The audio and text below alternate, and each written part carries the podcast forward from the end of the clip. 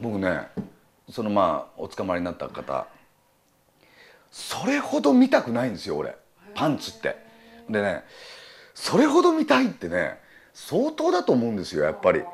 だんだんまあ童貞期は別ですよもうやたら見たかったですからなんだなんだか。でうちのおかんのすらも見たい どうかしてるじゃないですか。うちのおかんすら見たいっていう状態ってこれもう本当ギリギリですよね人としてギリギリだけど洗濯も俺一人っ子だったんで妹とか姉がいないからおかんのものだって女性下着だと考えれば考えることはできたわけですよ。その切り替えスイッチが昔はついてたけど今はもうここにロックしてやるから全然スイッチは変わらなくなってるけどそこまでしてみたいっていうのはいやすごいっていう言い方は語弊あるけど俺にはないですねそこのねうんこんな人がこんなパンツ履いてんだっていう意外な方を取ってたのかもしれないなと。うん、こう若い人だから素敵なパンティーっていうのが実は違うかもしれないじゃないですか。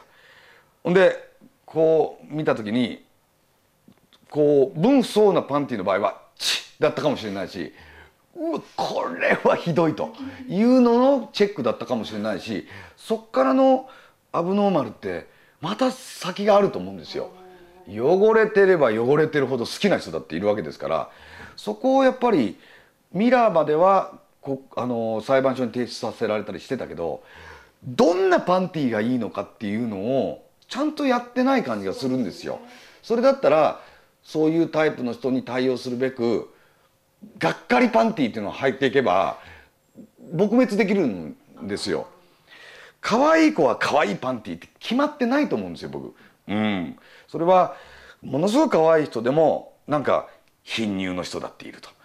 こうブーちゃんでも巨乳の人ってなんか組み合わせなんですよね。全てが一個で全部ではないっていうことをね思いますすごく僕。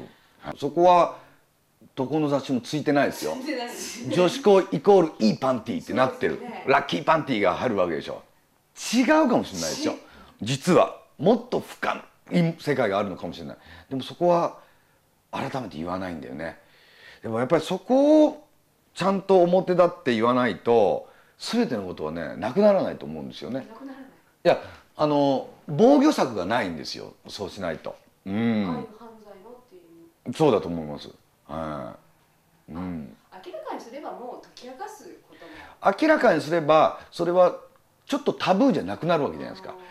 あの人はこういう人はこういうパンティ履いてるのが喜んでんだろうってことになると「チー」が出るわけじゃないですか。そういう人ももう分かりきったことになっちゃってるから。そこをまた外していかなきゃなんないから。